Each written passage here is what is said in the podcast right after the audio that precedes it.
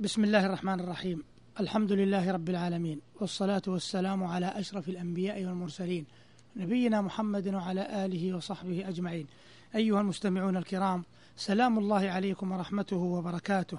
أما بعد فقد بدأ الحديث في الحلقة الماضية عن مجلس رسول الله صلى الله عليه وسلم وكان مقدمة عن مجالس العظماء عموما والآن تهيأت إفاضة القول في صفة مجلس رسول الله صلى الله عليه وسلم ومتعلقاته وهو مبحث جليل لم يسبق للعلماء الباحثين عن السيرة والشمائل النبوية تدوينه وتخصيصه بالبحث والتبويب واستيعاب ما يتعلق به كما يقول ابن عاشور رحمه الله.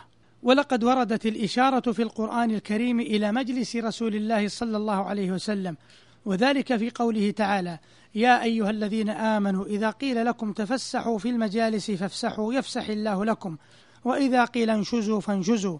قال الطاهر بن عاشور رحمه الله قال جمهور العلماء من السلف ومن بعدهم المراد بالمجلس في الآية هو مجلس رسول الله صلى الله عليه وسلم وسأذكر ذلك في المبحث المناسب له.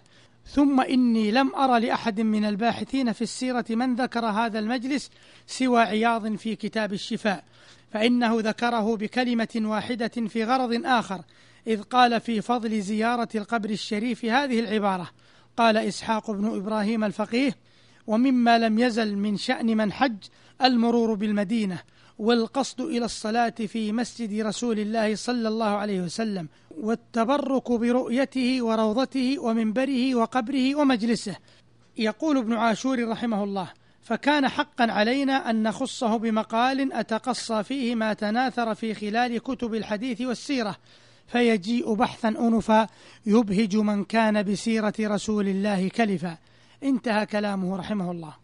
أما صفة مجلس رسول الله صلى الله عليه وسلم فلقد جاء على غاية ما يكون من البساطة والتواضع والخلو من مظاهر الأبهة لأنه أعظم المصلحين وأفضل المرسلين فأراد الله عز وجل أن يكون ذلك النبي مقصورا على التأييد بالدلائل الحقة الباقية على الزمان وأن يجرده عن وسائل الخلابة والاسترهاب فتكون دعوته أكمل الدعوات.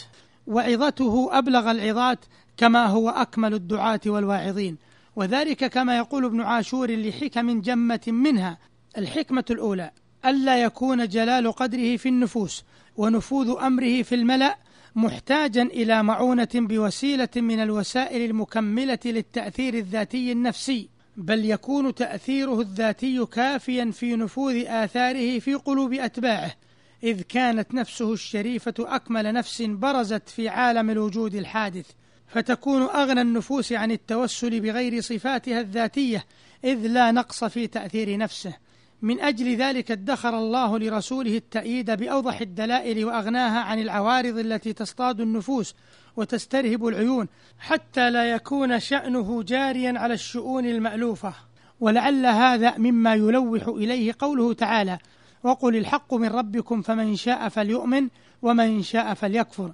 أي هذه دعوة الحق المحض الغنية عن البهرجة الزائلة والله أعلم.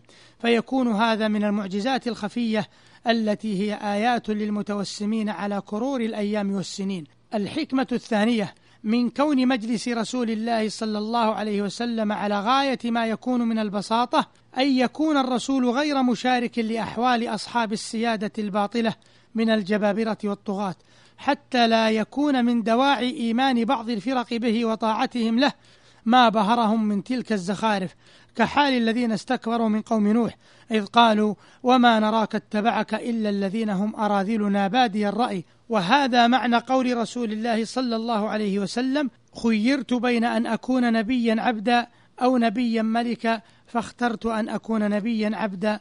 رواه أحمد في المسند. الحكمة الثالثة أن يحصل له مع ذلك أعظم جلال في نفوس أعدائه بل أوليائه. فيكون فيه دليل على أن جلاله مستمد من عناية الله تعالى وتأييده.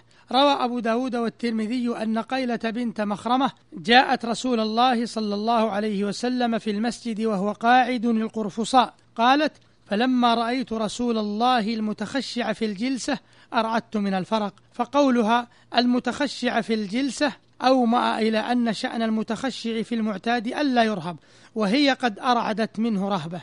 ووصف كعب بن زهير رسول الله صلى الله عليه وسلم حين دخل عليه المسجد في أصحابه مؤمنا تائبا وكان كعب يومئذ أقرب عهدا بالشرك وأوغل في معرفة مظاهر ملوك العرب وسادتهم إذ هو الشاعر ابن الشاعر فإذا هو يقول بين يدي رسول الله يصف مجلسه لقد أقوم مقاما لو أقوم به.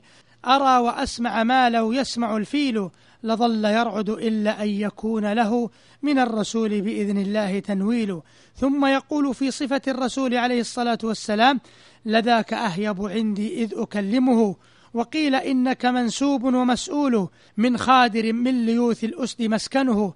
من بطن عثر غيل دونه غيل.